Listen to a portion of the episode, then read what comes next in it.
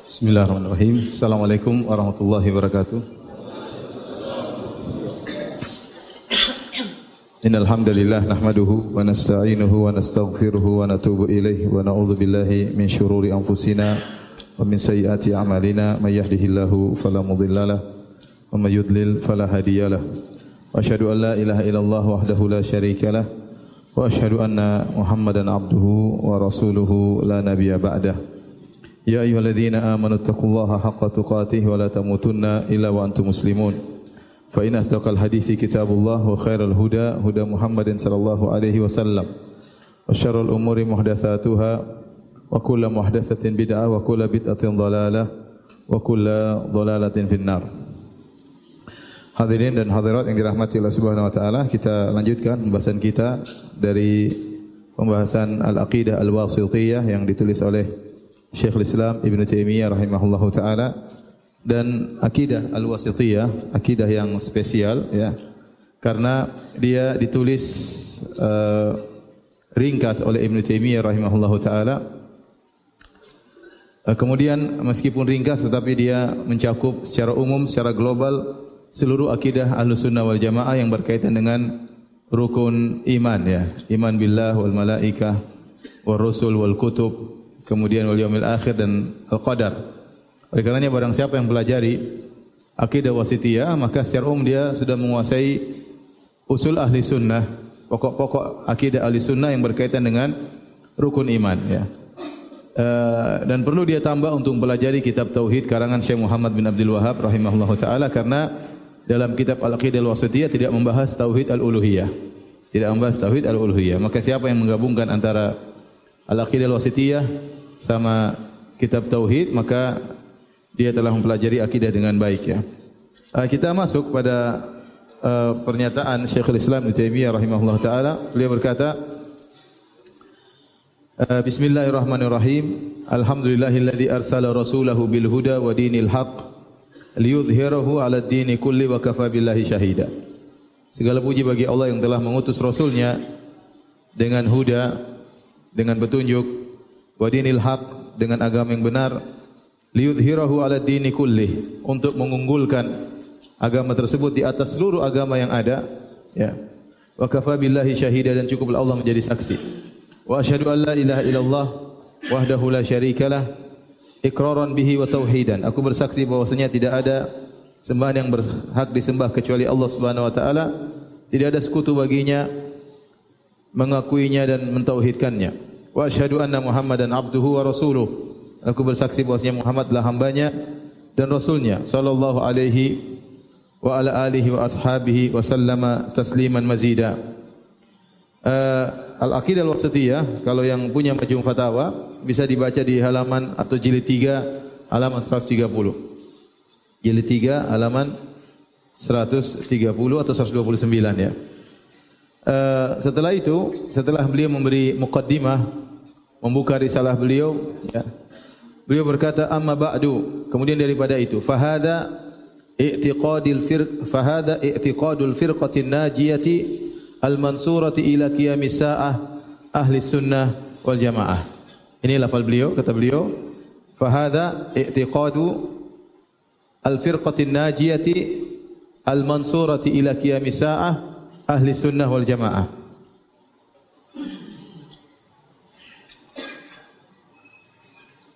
Kata beliau rahimahullah, inilah fahadha i'tiqad keyakinan ya al-firqatun najiyah. Al-mansurah. Ila qiyamis sa'ah. Ahli sunnah wal jamaah.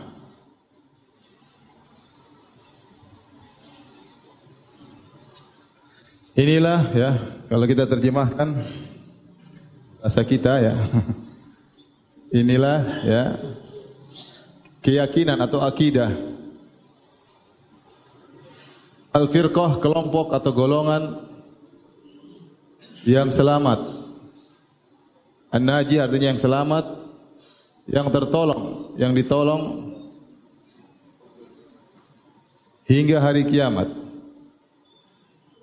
Hingga hari kiamat yaitu menjelang hari kiamat mereka adalah ahli sunnah wal jamaah yaitu ahli sunnah wa al jamaah Jadi buku ini isinya adalah i'tiqad. Akidah yang membedakan antara akidah firqah yang selamat atau akidah golongan yang selamat jika dibandingkan dengan firqah-firqah yang halikah yang binasa. Ibn Taimiyah rahimahullah taala dalam munadharah waktu dia berdialog sama orang-orang yang gerah dengan buku ini, beliau menantang apa yang saya tulis semuanya ada dalilnya. Apa yang saya tuliskan, saya torehkan dalam kitab Al-Qaqidah Wasitiyah, seluruhnya ada dalilnya. Dari Al-Quran mau dari As-Sunnah maupun dari asar para salaf. Silakan datangkan satu huruf saja yang ada tertera dalam akidah ini yang bukan dari Al-Quran dan Sunnah dan bukan dari salaf. Dan mereka tidak mampu mendatangkannya. Ya. Jadi semua yang ditulis oleh Ibn Taimiyah rahimahullah ini semuanya ada dalilnya Al-Quran atau As-Sunnah atau dari asar para para salaf. Ya. Di sini Syekhul Islam Taimiyah mensifati kelompok yang selamat dengan tiga sifat. Yang pertama, ini golongan ini disifati dengan najiyah. Golongan yang selamat. Yang kedua disifati dengan surah ditolong dan yang ketiga disifati dengan ahlu sunnah wal jamaah. Dan tiga nama ini adalah nama yang syar'i, ya, nama yang syar'i yang disebut oleh Ibn Taimiyah dalam akidah beliau. Adapun asal muasal dari al-firqatun najiyah maka berdasarkan hadis yang masyhur ya tentang hadis iftirakul ummah. Dalilnya tentang hadis iftirakul ummah. Hadis perpecahan umat. Di mana Nabi sallallahu alaihi wasallam bersabda ya iftaraqatil yahudu ila ihda wa sab'ina firqah. Sungguhnya yahudi terpecah menjadi 71 golongan wa iftaraqatin nasara ila sintaini wa sab'ina firqah dan Nasara terpecah menjadi 72 golongan. Wa sataftariqu hadhil ummah ala 73 firqah dan umat ini terpecah akan terpecah menjadi 73 golongan. Kulluha finnar illa wahidah. Semua di neraka kecuali satu. Para sahabat bertanya, "Man hum ya Rasulullah?" Dalam sebagian riwayat, "Man hum al-firqatun najiyah?" Atau manin najiyah? Siapa yang selamat ya? Kata Nabi sallallahu alaihi wasallam, "As-sawadul a'zam." Dalam riwayat al-jamaah, dalam riwayat hum Man kana ala mithli ma ana alaihi wa ashabi. Yang selamat adalah orang-orang yang berada di atas jalanku dan jalan para sahabatku. Dalam sebagian riwayat itu orang-orang yang berjamaah. Dalam sebagian riwayat mereka adalah uh, orang yang paling banyak di zaman Nabi sallallahu alaihi wasallam. Sehingga ada istilah dari mafhum hadis tersebut al-firqatun najiyah. Karena kata Nabi kullu hafinar ila wahidah. Semuanya di neraka, 70 di neraka kecuali satu. Maka itulah firqah yang selamat maka diberi nama dengan al-firqatun najiyah. Adapun istilah al-mansurah yang tertolong dalam hadis yang sahih sahih Bukhari dan yang lainnya kata Nabi wasallam la tazalu ta'ifatu min hadhil ummah ya mansurah ila qiyamis saah. Ya, la yadhurruhum man khadalahum wala man khalafahum. Kata Nabi sallallahu alaihi wasallam atau kama akan senantiasa ada satu kelompok dari umatku yang senantiasa tertolong alal haq mansura alal haq atau zahirina alal haq senantiasa tertolong di atas kebenaran. Maka tidak memberi kemudaratan kepada mereka orang-orang yang menyelisih mereka atau yang meninggalkan mereka sampai hari kiamat. Ada dalilnya juga. Adapun ahlu sunnah wal jamaah maka ya seperti tadi hadisnya waktu ditanya hadis perpecahan umat siapakah mereka kata Nabi al jamaah mereka adalah al al jamaah ya inilah dan mereka ada ahlu sunnah. Jadi inilah nama-nama syar'i yang diberikan oleh Syekh Islam Taimiyah terhadap golongan yang selamat itu firqah najiyah. Kemudian mereka itulah yang mansurah dan mereka itulah yang ahlu sunnah wal jamaah. Nah sekarang untuk memahami hadis ini, untuk memahami penamaan ini, ya kita akan membahas tentang hadis iftirakul ummah, tentang hadis perpecahan umat. Atau sudah tulis, saya mau hapus ya. Sudah? Sudah ya? Cepat sekali antum. Boleh dihapus.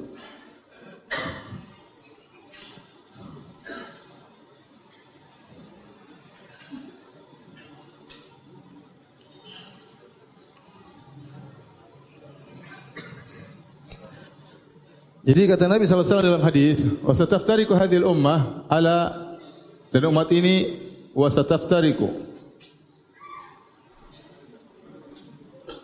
hadhil ummah ila salasi wa sab'ina firqah." Kulluha finnar illa wahidah. Bahwasanya umat ini ya umat ini akan terpecah. Akan terpecah tercerai berai terpecah. Umat ini menjadi 73 golongan. Semuanya di neraka. Kecuali satu Nah, pada saat bertanya siapa manhum ya Rasulullah, maka datang dalam beberapa riwayat, ada riwayat kata Nabi SAW dalam beberapa riwayat, Nabi menjawab, ya. Yang pertama kata Nabi, mangkana ala ma alaihi wa ashabi. Ya artinya yaitu orang-orang yang berada yang berada di atas jalanku dan sahabatku.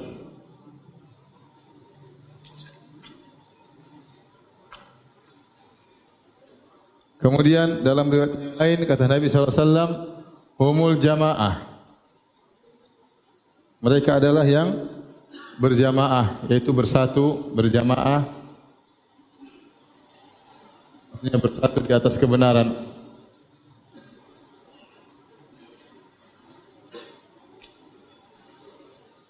Kemudian dalam riwayat yang lain kata Nabi sallallahu alaihi wasallam hum as-sawadul a'zam.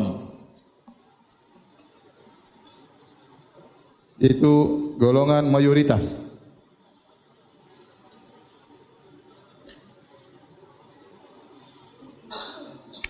Taib ini uh, berkaitan dengan hadis ini ya. Para ulama membahas bahwasanya tiga lafal ini mangkana mislima ana alaihi ma ana alaihi ashabi.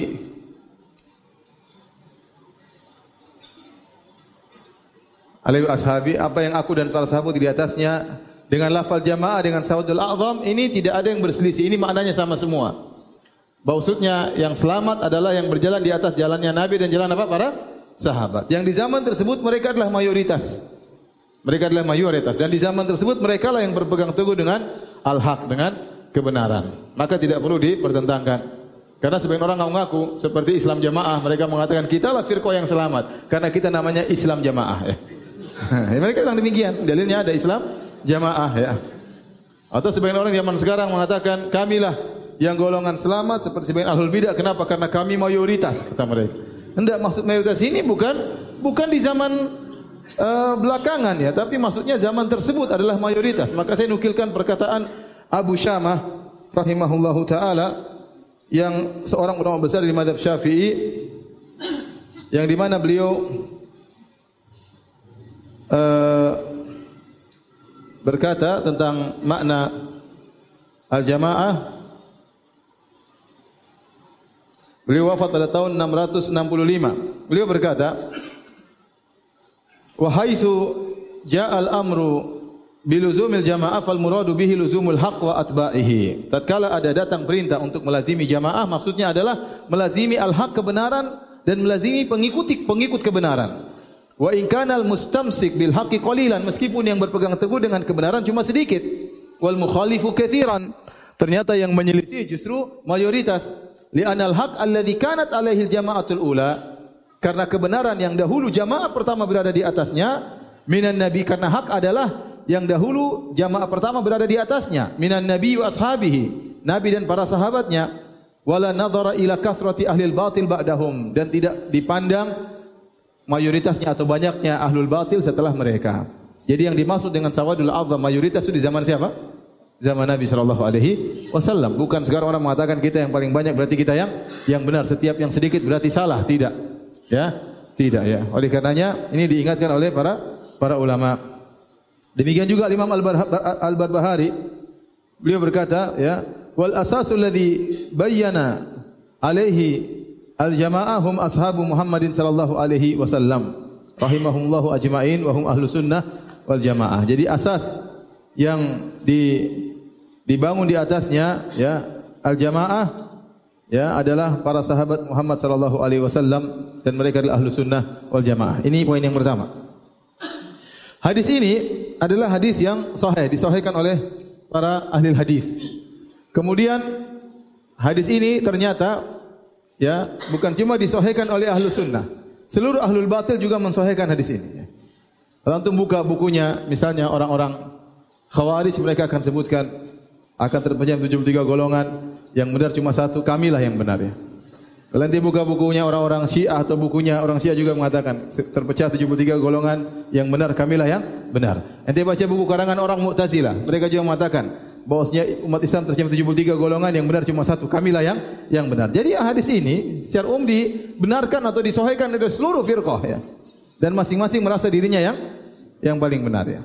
Tapi kita lihat ada syarat-syarat yang mau dikatakan benar. Ada syarat-syaratnya. Kemudian ada hadis yang semana dengan hadis ini ya. Seperti uh, hadis Nabi SAW, hadis Irbad bin Sariyah, kata Nabi SAW, Innahu mayya'ish minkum, fasayara ikhtilafan kathira. Sungguhnya siapa yang hidup setelahku, dia akan melihat perselisihan yang banyak. Itu perselisihan dalam masalah agama. Apa jalan keluarnya kalau banyak perselisihan? Fa'alaikum bisunnati. Hendaknya kalian berpegang teguh dengan sunnahku. Wa sunnah al-khulafa'ir rasyidin. Dan sunnah para khulafa'ir rasyidin. Al-Madinah min ba'di itu sunnah para sahabat. Addu 'alaiha binawajid gigitlah dengan geraham kalian. Kata Nabi, "Wa iyyakum muhdatsatil umur." Hati-hatilah kalian dalam perkara-perkara baru dalam agama. Hadis itu juga semakna dengan hadis ini. Akan ada perpecahan dalam agama, perselisihan yang banyak. Solusinya bagaimana? Berpegang teguh dengan sunnah Nabi sama. Berpegang teguh di atas jalannya Nabi dan para para sahabat. Paham sampai di sini? Ini menunjukkan bahwasanya firqah najiyah hadisnya tentang firqah najisnya sahih dan didukung dengan hadis yang lain ya. Kemudian juga makna-makna ayat juga Allah melarang kita berselisih ya. Wala takunu kalladzina tafarraqu wakhtalafu min ba'di ma ja'ahumul bayyinat. Janganlah kalian tercerai-berai sebagaimana ya orang-orang ahlul kitab yang sudah tercerai-berai ah, Yahudi dan Nasrani. Ini juga mendukung hadis ayat Al-Qur'an tersebut mendukung hadis yang sedang kita kita bahas. Nah, namun sekarang yang kita perlu bahas tentang lafal-lafal hadis ini. Sabda Nabi sallallahu alaihi wasallam faedah ya. Bismillah.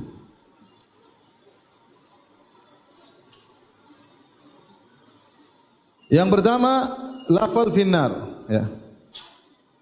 Lafal finnar di neraka. Ini menunjukkan bahwasanya ya, menunjukkan bahwasanya mereka ini firqah-firqah ini firqah-firqah ini melakukan dosa besar. Dosa besar, maka berbahaya jangan sampai keluar dari firqah najiyah, dari golongan yang selamat. Karena keluar dari firqah najiyah membuat hal-hal baru dalam akidah yang menyelisih akidah Ahlussunnah wal Jamaah, maka seorang terjerumus bisa terjerumus dalam neraka jahanam ya dan dia terancam dengan neraka jahanam berarti dia melakukan dosa besar. Yang kedua sama Ya. Apakah firqah-firqah tersebut kafir? Firqah-firqah yang 72 kafir. Maka uh, para ulama mengatakan mereka tidak kafir. Mereka tidak kafir. Adapun yang kafir maka keluar dari 72 keluar dari Bapak 73 ya. Jadi yang ke-74. di luar pembahasan, dalam kurung di luar pembahasan. Di luar pembahasan. Contoh orang-orang zindik tidak bahas tidak masuk dalam hadis ini. Contoh orang-orang munafik tidak masuk dalam hadis ini, faham? Contoh cara untuk orang yang mengatakan uh, bahwasanya Allah bersatu dengan dirinya itihadiyah tidak masuk dalam hadis ini. Hadis ini berbicara tentang firqah-firqah dalam Islam yang mereka masih Islam tapi mereka terjerumus dalam dosa besar karena menyimpang dalam masalah akidah, ya. Dan ini penjelasan Syekh Islam Ibnu Taimiyah rahimahullah dan yang lainnya. Paham sampai sini? Baik. Yang kedua, apakah firqah-firqah tersebut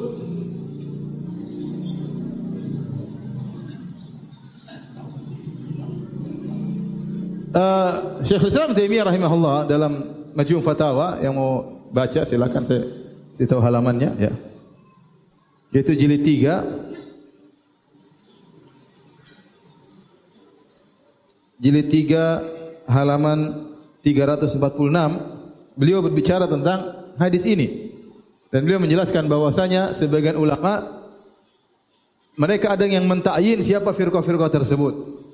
Di antaranya yang mentakyin misalnya ya adalah jadi ada dua mazhab ulama, ada khilaf dalam hal ini. Ada yang memfonis ada yang tidak memfonis.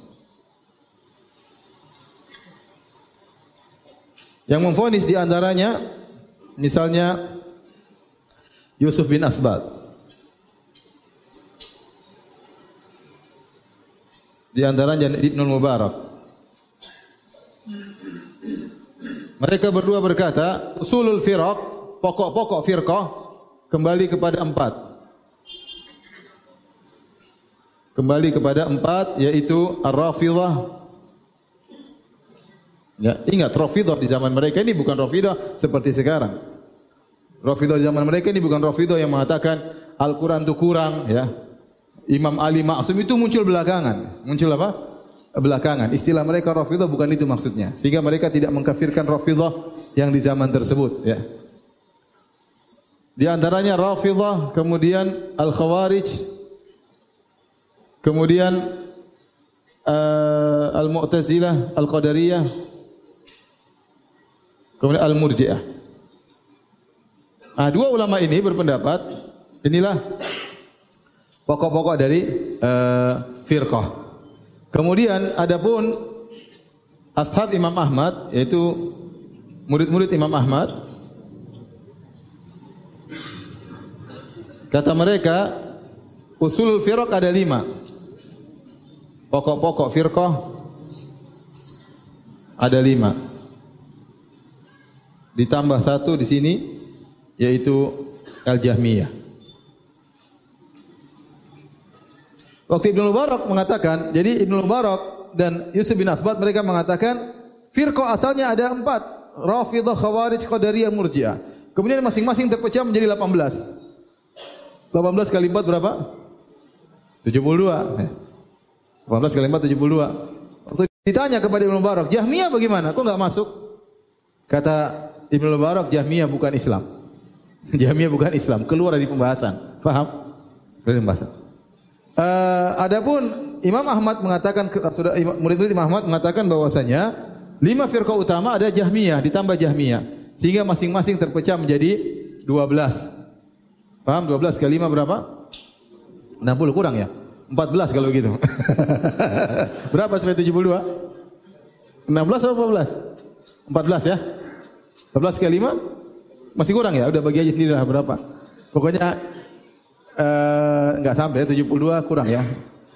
Intinya 16 kebagi 2 bagi kali 5 berapa? 50 6 kali 5 80 kelebihan.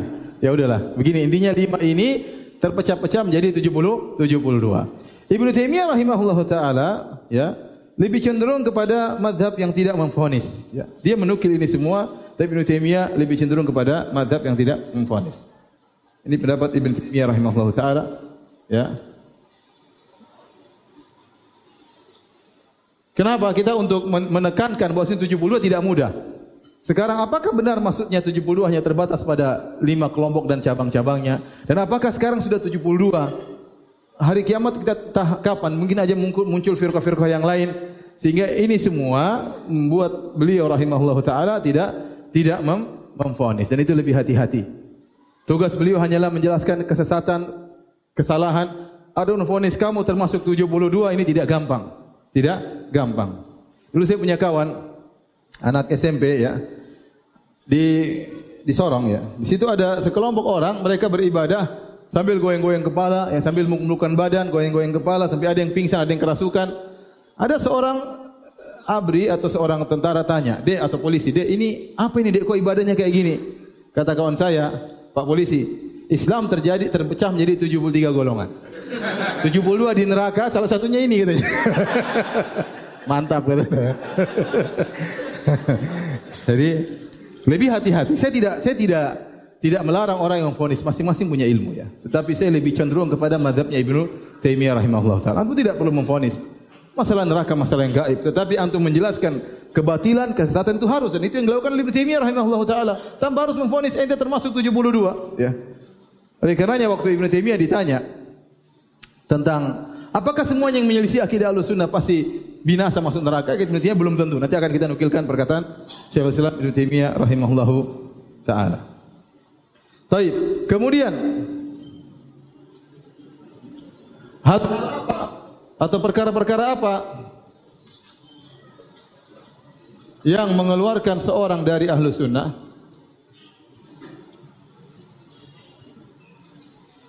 Dari firqah najiyah?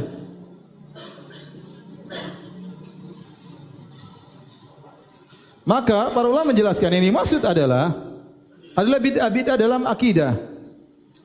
Bid'ah-bid'ah apa? Penyimpangan-penyimpangan dalam masalah akidah. Oleh kerana tatkala mereka menyebutkan sebagian yang memfonis, mereka sebutkan semua ini bid'ah akidah. Rafidah masalah apa? Akidah. Khawarij masalah apa? Akidah. Mengkafirkan kaum muslimin, memandang bahwasanya harus memberontak, itu semua akidah. Ya. Kemudian Qadariyah juga masalah takdir, Murji'ah masalah iman, Jahmiyah masalah sifat-sifat Allah Subhanahu wa taala. Sehingga ya, mereka mengatakan para ulama menjelaskan bahwasanya bid'ah-bid'ah yang buat seorang keluar dari ahlu sunnah menjadi uh, firqah halikah keluar dari firqah najiyah menjadi firqah yang sesat adalah orang-orang yang terjerumus dalam bid'ah-bid'ah besar. Yaitu bid'ah-bid'ah apa? akidah ya. bukan semua bid'ah membuat orang keluar. Eh, ente 72 berarti. Ente 72 termasuk 72 ya. misalnya ada orang misalnya habis sholat kemudian salam-salaman eh. 72 golongan. Enggak gitu enggak juga. Kita bilang dia melakukan bid'ah. Sama seperti orang melakukan maksiat. Tidak semua kita bilang orang fasik Mungkin dia melihat sesuatu yang haram tidak kita ente fasik. Belum tentu. Dia maksiat maksiat dia, dia salah. Orang bohong sekali-sekali ya dia bohong, dia dosa. Tapi kita mengatakan orang fasik ya, orang munafik itu fonis tersendiri, fonis tersendiri. Jadi tidak semua orang yang melakukan bid'ah kemudian kita mengatakan dia termasuk 72 golongan ya. Jadi bid'ah-bid'ah yang dimaksud oleh para ulama bid'ah-bid'ah besar, bukan bid'ah-bid'ah amaliyah yang sederhana yang bertingkat-tingkat atau seperti ibaratnya ini ini yang dijelaskan oleh Syekh Islam Taimiyah yang juga disebutkan oleh uh, apa namanya ulama sekarang seperti Syekh Sa'di kemudian uh, Syekh Ibn Jibrin rahimahumullah taala atau dengan yang disebut oleh Asy-Syatibi maksudnya bid'ah-bid'ah yang buat seorang keluar dari Ahlussunnah wal Jamaah bid'ah-bid'ah pada perkara kuliat. Kuliat itu perkara-perkara yang yang mencakup umum. Jadi kaidah umum yang dilanggar, kaidah Ahlussunnah yang umum dilanggar dan ini akan membawa dampak banyak perkara-perkara kecil yang masuk dalam hal tersebut. Baru dikatakan dia keluar jalan. Contoh, contoh. Misalnya akidah kaidah umum ahlu sunnah takdimun nakal alal akal. Ahlu sunnah mengatakan dalil harus didahulukan daripada akal. Kalau ada pertentangan seakan-akan antara akal dan dan dalil, maka akal yang dicurigai, akal yang dicurigai. Bukan sebaliknya, Selalu dalil yang dikalahkan, akal yang dimenangkan. Ini kaidah baku Ahlussunnah wal Jamaah. Kemudian ada orang yang menyelisih kaidah ini, bikin kaidah baru bahwasanya akal didahulukan daripada dalil seperti Mu'tazilah dan Asy'ariyah yang mereka mengatakan di dalam buku-buku mereka bahwasanya akal didahulukan daripada dalil, maka ini keluar daripada Ahlussunnah wal Jamaah. Kenapa? Karena di bawah kaidah ini banyak sekali perkara yang akan hancur. Setiap hari oh enggak, oh enggak masuk akal. Ini enggak benar, selesai. Ya, dan itu tidak ada kaidah yang me, me, me, apa namanya mengatur kaidah tersebut. Bahwasanya akal didahulukan atas dalil. Ya, sekarang akal beda-beda. Menurut akal dia diterima, akal kita enggak diterima repot kalau begitu. Maka ini contoh seorang atau penyelisihan ter, terhadap, terhadap perkara yang kuli. Kuli bahasa Indonesia apa ya? Perkara yang komprehensif atau perkara yang yang umum yang dibawa keumuman tersebut banyak perkara-perkara di bawahnya. Paham?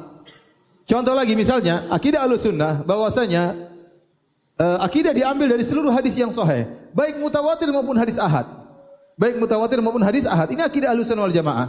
Kemudian datang orang-orang Mu'tazilah bikin bikin kaidah bahwasanya akidah hanya boleh diambil dari hadis yang mutawatir. Ini di bawah kaidah rusak ini banyak sekali yang harus dibuang akhirnya hadis-hadis. Ini contoh penyelisihan terhadap perkara yang kulli. Sebagaimana uh, yang dijelaskan oleh Al-Imam Syatibi rahimahullahu taala. Jadi dari sini antum tahu tidak mudah-mudah antum mengatakan seorang keluar dari apa ahlu sunnah wal jamaah. Bisa jadi seorang ahlu sunnah memiliki bidah-bidah bisa. Dia masih sama ahlu sunnah. Ini jelas oleh Syekh Al-Bani rahimahullah ta'ala. Bisa jadi seorang dia di atas sunnah sementara dia ada bid'ah-bid'ah. Bid'ah-bid'ah yang dilakukan tidak mengeluarkan dia dari jalan ahlu ahlu sunnah. Paham? Maka tidak mudah kita mengatakan seorang ah sudah dia apa namanya eh, masuk dalam 72 golongan ya. Enggak. Tapi kalau kita jelaskan ini salah, ini batil, itu kewajiban bagi kita. Memfonis urusan lain, memfonis urusan urusan lain. Kita enggak tahu bagaimana dia di eh, di akhirat kita enggak tahu. Yang jelas tugas kita menjelaskan eh, kesalahan yang yang ada.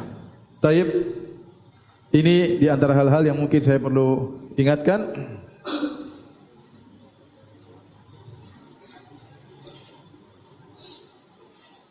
Taib, saya rasa cukup ya. Kalau sudah tolong dihapus. Tunggu tunggu, ada yang mau foto dulu sebentar, ada yang foto. Terlambat. Sudah, sudah foto. Sudah hapus saja.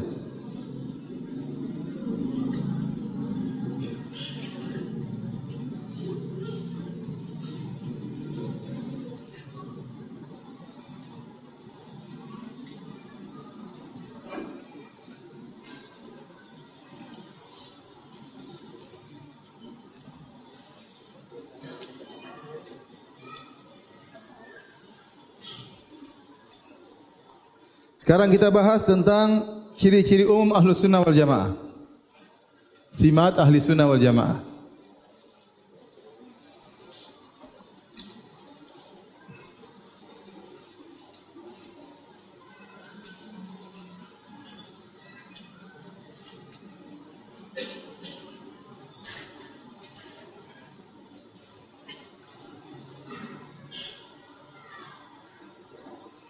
Banyak ciri-ciri umum mereka. Di antara ciri-ciri umum ahlu sunnah wal jamaah. Yang pertama adalah akidah mereka. Semuanya dibangun di atas di atas dalil dengan pemahaman salaf.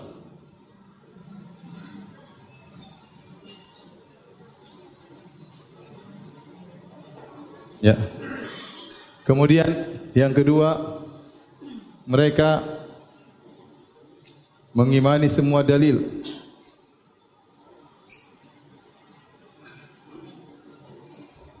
Tidak ada yang ditolak sama sekali.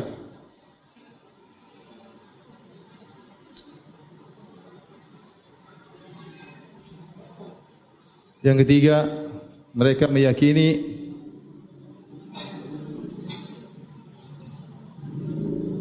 dalil yang sahih yang sore tegas tidak akan bertentangan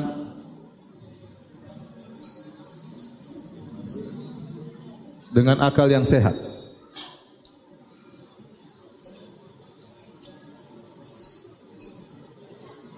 Keempat, kalau disangka dalil menyelisih akal maka akal yang dicurigai.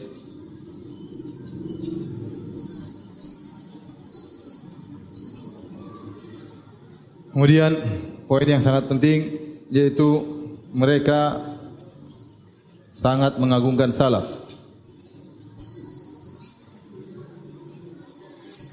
Mengagungkan salaf. Taib. Kita akan singgung satu persatu. Yang pertama, akidah al-sunnah wal jamaah dibangun al dalil Al-Quran dan Sunnah dengan pemahaman salaf. Makanya Ibn Taimiyah ditanya, apa akidahmu? Maka dia berkata, amal i'tiqad, fala yukhadhu anni, wala amman huwa akbaru minni. Akidah bukan diambil dariku. Bukan juga diambil oleh orang lebih hebat daripada aku. Tetapi diambil dari apa? Al-Quran dan Sunnah. dan apa yang disepakati oleh para salaful ummah. Itulah akidah. Makanya kalau kita baca buku-buku akidah dari zaman dahulu, ya, Imam Bukhari sampai sekarang kita baca buku ulama semuanya ini dalil, ini akidahnya, ini dalilnya, ini akidahnya, ini dalilnya. Semua pakai dalil. Maka tidak mungkin ahlu sunnah berdalil dengan apa? Dengan kasyaf, tidak mungkin. Akidah begini karena kasyaf begini. Tidak mungkin ahlu sunnah berdalil dengan mimpi. Akidah begini karena saya mimpi begini. Tidak ada. Ya. Kasyaf, mimpi itu semua bukan dalil. Mimpi bisa, bisa menguatkan tapi dia bukan dalil. Dalil utama adalah Al-Quran dan apa? Sunnah. Apalagi berdalil dengan perasaan. Zawq. Ini dalilnya orang-orang sufi. Zawq. Kashf. Kemudian uh, mimpi dan yang semisalnya. Ini semua bukan dalil. Dalil adalah Al-Quran dan dan Sunnah. Al-Quran dan dan sunnah. Dan ini ciri-ciri khas akidah al-sunnah wal jamaah. Kita dapati buku-buku mereka isinya adalah Al-Quran dan sunnah, Al-Quran dan sunnah dan mudah untuk dipahami oleh masyarakat. Kemudian poin berikutnya sini mereka sangat menggagungkan salaf. Ya. Mereka sangat menggagungkan apa? Salaf. Kenapa kita ahlu sunnah meyakini generasi terbaik umat ini adalah para salaf? Ini sangat, sangat logis karena para salaf adalah mereka adalah murid langsung Nabi sallallahu alaihi wasallam. Kenapa? Kenapa? Karena mereka murid langsung Nabi. Nabi sallallahu alaihi wasallam. Kemudian mereka yang langsung menerapkan menerapkan dalil-dalil atau ayat-ayat yang turun ayat-ayat dan hadis-hadis. Dalam penerapan tersebut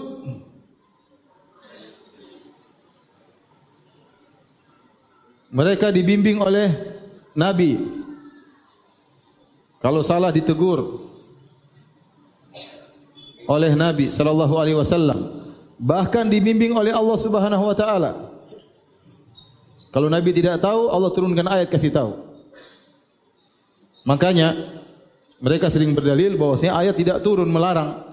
Kalau kami salah pasti sudah ada ayat yang turun melarang. Kata Jabir bin Abdullah, "Kunna na'zil wal Qur'anu yanzil." Kami dahulu di zaman sahabat, kami melakukan azal yaitu kami berhubungan dan kami keluarkan air mani dari rahim seorang wanita. Kalau seandainya itu dilarang, pasti Al-Quran sudah turun menegur. Itu dalil bahwasanya mereka dalam penerapan syariat juga dibimbing oleh siapa? Nabi dan dibimbing oleh siapa? Allah Subhanahu wa taala. Kemudian yang paling menarik yaitu mereka direkomendasi oleh Allah.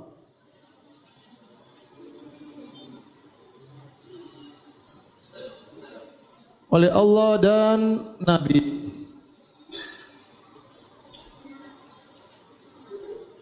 Lahir dan batin.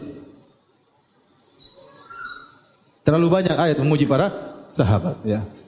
Kata Allah tentang para muhajirin, lil fuqara'il muhajirin alladziina ukhriju min diyarihim amwalihim yabtaguna fadlan min Allahi wa ridwana wa yansuruna Allah wa rasulahu ulaika humus shadiqun. Orang-orang muhajirin yang meninggalkan harta mereka, meninggalkan kampung halaman mereka untuk apa? Yabtaguna fadlan min Allahi wa ridwana. Mereka mencari karunia Allah, mereka mencari keridhaan Allah. Allah puji niat mereka.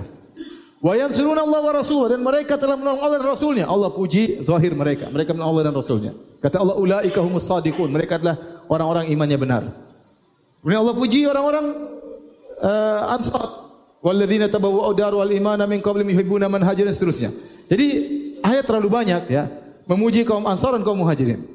Al-awwaluna minal muhajirin wal ansar walladzina tabauhum bi ihsan radhiyallahu anhum radu'an wa adalum jannatin tajri tahtaha al-anhar.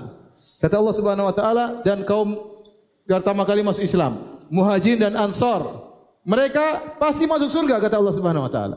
Adapun selain mereka untuk masuk surga syaratnya walladzina tabauhum biihsan harus mengikuti mereka dengan dengan baik.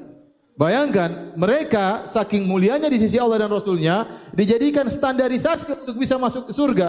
Orang yang datang dari belakangan setelah mereka kalau ingin masuk surga syaratnya walladzina tabauhum biihsan harus mengikuti mereka dengan pengikutan yang baik. Jadi mereka dijadikan barometer mengikuti manhaj mereka baru mereka untuk masuk surga atau tidak. Oleh karenanya tatkala Allah menyebutkan tentang perkataan orang-orang musyrikin wa qala alladziina kafaru ya berkata orang kafir tentang orang-orang yang beriman ya Lau kana khairan ma sabakuna ilaih. Seandainya Al-Quran itu baik, tentu teman-temannya Muhammad itu ya tidak akan mendahului kita. Kita pasti lebih dahulu daripada teman-temannya Muhammad. Kalau Al-Quran itu baik, kita lebih dahulu beriman daripada para sahabat. Maka Ibnu Katsir waktu mengomentari ayat ini beliau berkata, "Wa amma ahlu sunnah." Adapun ahlu sunnah, maka dia ngomong berbalik dengan perkataan orang musyrikin. Kalau orang musyrikin mereka merasa lebih baik daripada para sahabat, mereka mengatakan kalau Quran itu baik, kita yang pasti duluan daripada para sahabat. Ahlu sunnah tidak adalah sebaliknya. Ahlu sunnah meyakini, laukana khairan, la sabakuna ilaih. Seandainya itu perkara baik, pasti para sahabat sudah lebih dahulu daripada daripada kita. Karena mereka lebih utama, lebih mulia, lebih semangat dan yang dan yang lain. Inilah hal-hal yang menjadikan para sahabat, para salaf, generasi yang dipuji oleh Allah dan direkomendasi oleh Nabi sallallahu alaihi wasallam, khairun nasi qarni, thumma alladziina yalunhum, thumma alladziina yalunhum sebaik-baik generasi generasiku kemudian sesudahnya dan sesudahnya. Inilah barometer kita untuk berakidah. Akidah kita dibangun Al-Quran dan Sunnah dengan pemahaman para para salaf. Kemudian datang orang-orang ya ngaku ahlu sunnah. Ngaku apa? Ahlu sunnah.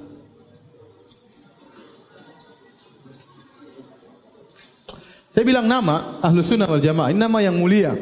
Nama yang mulia. Nama ini bukan untuk mentazkiyah diri, bukan. Bukan kalau saya katakan saya ahlu sunnah berarti saya mentazkiyah diri saya. Tidak. Sebagai nama pembeda. Sebagai nama pembeda daripada kelompok yang yang lainnya.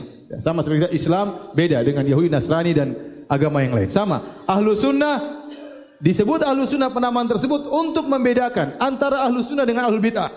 Antara firqah najiyah dengan firqah yang halikah.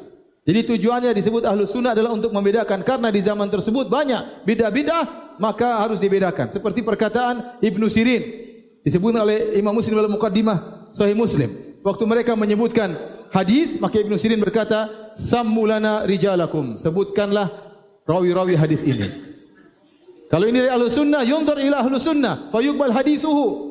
Kalau ini perawinya ahlu sunnah diterima hadisnya. Kalau perawinya ahlu bidah ditolak. Kenapa? Karena di zaman periwayatan hadis tersebut mulai muncul ahlul bid'ah. Maka perlu ada nama yang bedakan antara ahlul sunnah dengan ahlul ahlul bid'ah. Perlu ada. Nah sekarang semua orang ngaku-ngaku ahlul sunnah. Ya. Maka perlu ada orang para ulama bikin nama baru. Namanya apa? Salafiyin atau salafiyun. Manhajus salaf. Dan mereka tidak berani menamakan diri mereka manhajus salaf. Karena mereka tahu konsekuensinya kalau bilang manhajus salaf harus ada salafnya. Kalau ahlu sunnah mereka masih ngaku kita ahlu sunnah, ahlu sunnah ya. Kau bikin bid'ah? Ah ini bid'ah hasanah. Berarti ahlul bid'ah hasanah. Ahlul bid'ah hasanah wal jamaah. Paham ya? Jadi ah, sebenarnya ini nama yang mulia ahlu sunnah. Berarti ente harus berada dengan sunnah, harus dengan dalil. Bagaimana ente berakidah atau melakukan perbuatan yang tidak ada dalilnya? Bagaimana ente melakukan perbuatan yang tidak ada dalilnya? Kalau ente mengatakan ente ahlu sunnah, harusnya ente sibuk dengan sunnah-sunnah Nabi. Ya, ente harus memperjuangkan sunnah-sunnah Nabi. Tapi kalau ternyata yang ente perjuangkan amal yang utama yang ente lakukan bukan ajaran Nabi sallallahu alaihi wasallam, maka ente tidak dikatakan ahlu sunnah. Siapa yang mengatakan ini sunnah Nabi sallallahu alaihi wasallam? Enggak ada yang berani. Ya. Apakah ente lakukan di sunnah Nabi? Nabi pernah melakukannya, sahabat pernah melakukannya? Enggak ada. Terus ente bilang katakan ente ahlu sunnah? Enggak bisa. Keyakinan ente ini, contohnya mengatakan Allah tidak di atas, tidak di bawah. Ini akidahnya Nabi bukan? Mana dalilnya? Satu saja hadis. Kita ahlu sunnah kita bawakan seribu hadis, seribu dalil bisa. Allah di atas. Ayat hadis-hadisnya perkataan sahabat banyak sekali, seribu. Ente mengatakan Allah tidak di atas, tidak di bawah. Allah tidak di mana-mana. Itu yang ngomong gitu siapa? Mana sunnahnya? Mana hadisnya? Sebutkan satu hadis Nabi. Tidak ada. Terus ente bilang ente ahlu sunnah. Bagaimana? Jadi susah. Mereka ini mengatakan mereka ahlu sunnah sementara mereka tidak mengikuti sunnah-sunnah Nabi Sallallahu Alaihi Wasallam. Tapi mereka tetap mengaku ya sudah. Kita ada nama baru namanya manhajus salaf. Salafiyun nisbah kepada para salaf. Ah, mereka tidak berani. Karena mereka tahu kalau sudah bilang di atas manhaj salaf, konsekuensinya ada. Harus ada salafnya dan mereka ya mereka tidak mungkin mengatakan salah begini karena mereka mengatakan ini bid'ah jelas tapi ini bid'ah yang apa? hasanah ya. Jadi mereka tidak mau menambahkan diri mereka dengan manhajus manhajus salah. Azan kah?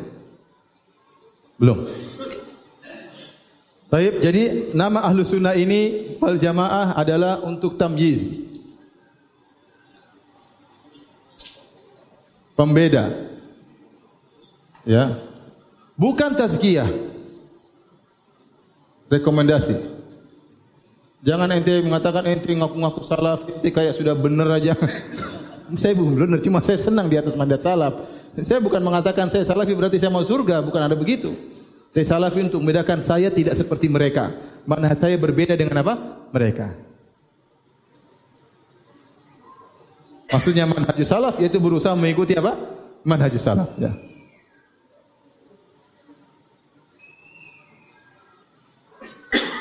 Berarti berusaha meniti jalan para salaf. Secara umum. Terutama tidak.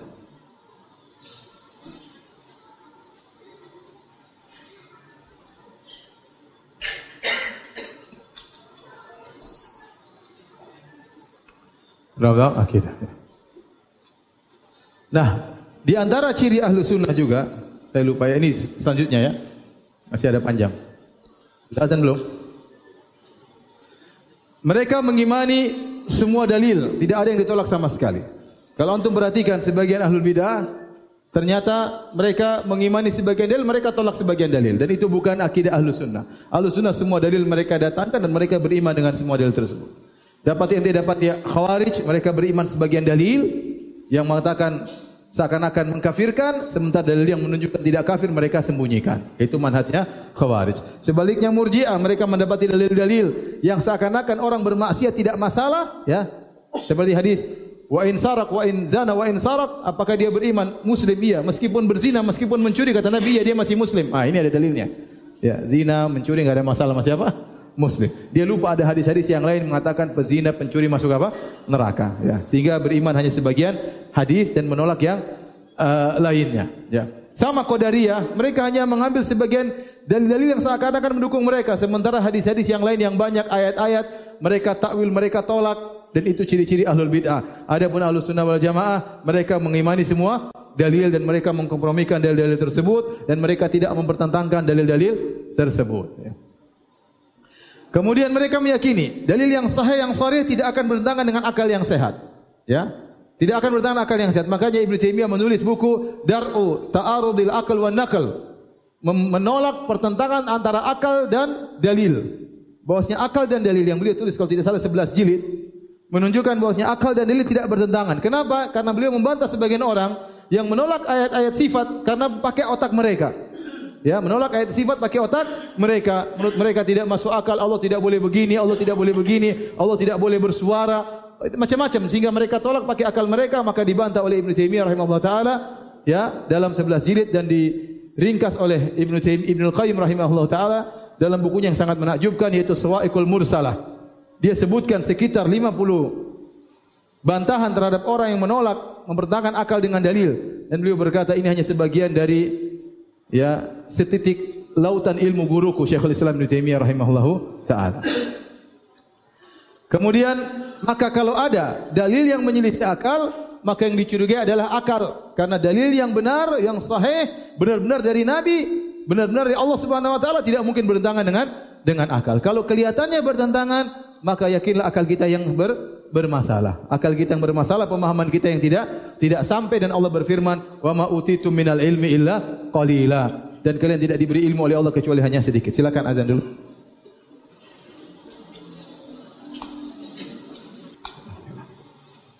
Hadirin dan hadirat yang dirahmati oleh Allah Subhanahu wa taala. Jadi dari sini kita tahu bahwasanya Ahlu Sunnah mereka berafiliasi kepada nama-nama yang syar'i seperti kepada sunnah, Ahlu Sunnah atau seperti perkataan Imam Ahmad ahlu sunnah siapa? Ahlul hadis berarti bernisbahkan kepada sunnah atau kepada hadis Nabi sallallahu alaihi wasallam. Atau namanya firqah najiyah sebagian datang dalam hadis yang sudah kita jelaskan. Atau mereka menisbahkan diri mereka kepada salaf dengan nama salafiyun yaitu mengikuti manhajul salaf. Ya ya namanya salafiyun. Dan ini nama-nama yang syar'i. Adapun mereka yang keluar dari ahlu sunnah kita dapati nama-nama mereka Ya terkadang dinisbahkan kepada kesalahan mereka, terkadang dinisbahkan kepada pendiri mereka. Ya. Terkadang dinisbahkan kepada kesalahan mereka, terkadang dinisbahkan kepada pendiri mereka. contoh seperti Rafidah karena mereka menolak keimaman uh, Abu Bakar dan siapa? Dan Umar. Maunya Ali yang jadi khilafah misalnya atau khalifah. Kemudian uh, contohnya Qadariyah karena mereka menolak takdir ya. Contohnya uh, Murji'ah karena mereka menolak iman dinamakan dengan Murji'ah ya. Khawarij karena mereka keluar dari memberontak terhadap pemerintah yang sah dan mengkafirkan kaum muslimin maka disebut dengan apa? Khawarij. Terkadang dinisbahkan kepada pendirinya seperti Jahmiyah disebabkan kepada Jaham bin Sofwan ya. Karena itu akidah baru yang dibuat oleh Jaham bin Sofwan. Atau seperti Asy'ariyah ya. Abu Hasan Al-Asy'ari disebabkan kepada Abu Hasan Al-Asy'ari sementara Abu Hasan Al-Asy'ari sudah tobat dan rujuk. Nanti akan kita jelaskan pada kesempatan yang lain. Jadi mereka bernisbah kepada Abu Hasan Al-Asy'ari mengikuti akidah dia sebelum dia berubah. Sementara dia berubah setelah itu dan buku-buku yang sampai kepada kita menyelisih akidah mereka yang ada sekarang ini. Buku-bukunya Abu Hasan Al-Syari seperti Maqalat al-Islamiyin, kemudian Al-Ibanah, Risalah ila Ali Sagar, itu semuanya menyelisih akidah mereka yang mereka yakini sekarang ini. Dan kemudian contohnya lagi Maturidiyah, nisbah kepada Abu Mansur Al-Maturidi. Ya, disebut akidah Maturidiyah. Mungkin akidah-akidah yang saya juga tidak tidak tahu. Intinya bahwasanya Ahlus Sunnah memiliki nama yang syar'i, tidak dinisbahkan kepada keyakinan tertentu dan tidak dinisbahkan kepada pendiri karena ini akidah milik Allah dan Rasulnya yang dipahami oleh para uh, salaful ummah bukan cipta, bukan kreasi Ibn Taimiyah bukan kreasi seseorang ya. Ya maka kita semua menolak penisbatan kepada uh, orang atau akidah tertentu yang bukan dari Al-Quran dan Sunnah. Terakhir saya sampaikan kepada para hadirin dan hadirat yang dirahmati Allah Subhanahu Wa Taala, ya. Uh, Ibn Taimiyah dia bercerita tentang perdebatan beliau sampai beberapa majelis berhari-hari. Orang-orang yang mengkritiki beliau tentang uh, al-qidah wasitiyah dan kemudian beliau membantah hujah-hujah mereka dan beliau menjelaskan dengan baik. Kemudian beliau berkata fahadal i'tiqad di uh, di antara perdebatan beliau beliau menyampaikan kepada para hadirin fahadal i'tiqad huwal ma'thur anin nabi sallallahu alaihi wasallam. Inilah akidah yang saya tulis ini inilah yang datang dari nabi sallallahu alaihi wasallam. Wa ashabihi dan juga dari para sahabat radhiyallahu anhum. Wahum manittaba'ahum al-firqatun najiyah. Maka mereka itu sahabat dan Nabi sallallahu alaihi wasallam. Dan para pengikut mereka mereka itulah firqah yang golongan yang selamat, ya. Kemudian beliau berkata, "Wa kullu ma dzakartuhu fi dzalik." Dan semua aku sebutkan dalam akidah ini, fa innahu ma'surun anis sahabah. Semuanya datang dari sahabat bil asanidi tsabitah. Lafdhuhu wa ma'nahu. Semuanya datang dari sahabat dengan sanad-sanad yang sahih lafalnya dan maknanya. Ini bukan jadi Ibnu Taimiyah hanya merangkai saja sebenarnya. Apa yang dia tulis pakai dewa setia ini semuanya lafalnya datang dalam dalil atau dari perkataan para sahabat, bukan karangan bukan kata-kata dia. Ya, semuanya ada dalilnya. Wa idza khalafahum man ba'dahum lam yadhurra fi dzalik. Kalau ternyata setelah itu muncul orang-orang menyelisihi mereka, maka mereka tidak akan mendapatkan kemudaratan. Enggak ada masalah. Tapi yang saya tulis adalah perkataan apa? Mereka dengan sanad yang sahih. Summa qultu lahum, kata Ibnu Taimiyah. Kemudian aku berkata kepada mereka, orang-orang mendebat beliau, perhatikan sini. Wa laysa kullu man khalafa fi syai'in min hadzal i'tiqad yajibu an yakuna halikan. Tidak semua orang menyelisih akidah yang saya tulis ini berarti dia harus binasa, masuk neraka. Fa innal munazi qad yakunu mujtahidan mukhtian yaghfirullahu khata'ahu. Terkadang yang menyelisih bisa jadi dia beristihad dan dia salah dan Allah mengampuni kesalahannya. Waqad la yakunu balaghahu fi dzalika minal ilmi ma taqumu bihi alaihi hujjah. Terkadang ilmu tidak sampai kepadanya sehingga tidak tegak hujjah kepadanya.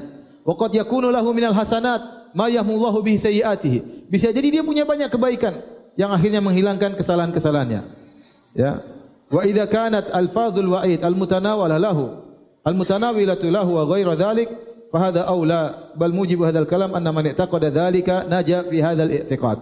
Intinya dia mengatakan yang maksud pembahasan saya ini ya barang siapa yang meyakini apa yang saya tulis dari akidah para sahabat dan tabi'in dan akidah Nabi sallallahu alaihi wasallam maka dia selamat. Wa man i'taqada dziddahu barang siapa yang menyelisih akidah yang saya tulis ini bisa jadi qad yakunu najian wa qad la yakunu najian bisa jadi selamat kalau dia ternyata banyak uzur dan bisa jadi tidak selamat kalau tidak ada uzur. Ini Taimiyah berbicara di zaman dia. Kita bilang apalagi di zaman sekarang. Ya, banyak orang yang tidak paham Banyak saudara-saudara kita yang hanya ikut-ikutan. Banyak saudara-saudara kita yang ternyata dibimbing oleh orang-orang yang pelaku bid'ah. Maka kita harus penuh kelembutan sampaikan kepada mereka. Ya, jauhi lisan kita dari fonis memfonis ya. Kita tugas kita menjelaskan kesalahan. Ini yang Allah tanya akan bertanya kepada kita hal ini. Kita sudah diberi ilmu tentang kebenaran dan kita tahu kesalahan, maka tugas kita menyampaikan kebenaran dan menjelaskan kesalahan. Tidak perlu kita fonis ah 72. Oh 72. Ini jangan sama dia sama 72. Itu bukan tugas kita ikhwan ya. Itu hanya semakin buat umat terpuruk dan di sana orang-orang lebih senang kalau kita semakin terpecah belah. Tugas kita menyampaikan kebenaran. Ya, diterima alhamdulillah, tidak terima kita berdoa semoga mereka diampuni oleh Allah Subhanahu wa taala. Demikian apa yang saya sampaikan pada kesempatan kali ini insyaallah kita lanjutkan pekan depan ya, tidak ada tanya jawab ya. Subhanakallah bihamdik asyhadu alla ilaha anta. Assalamualaikum warahmatullahi wabarakatuh.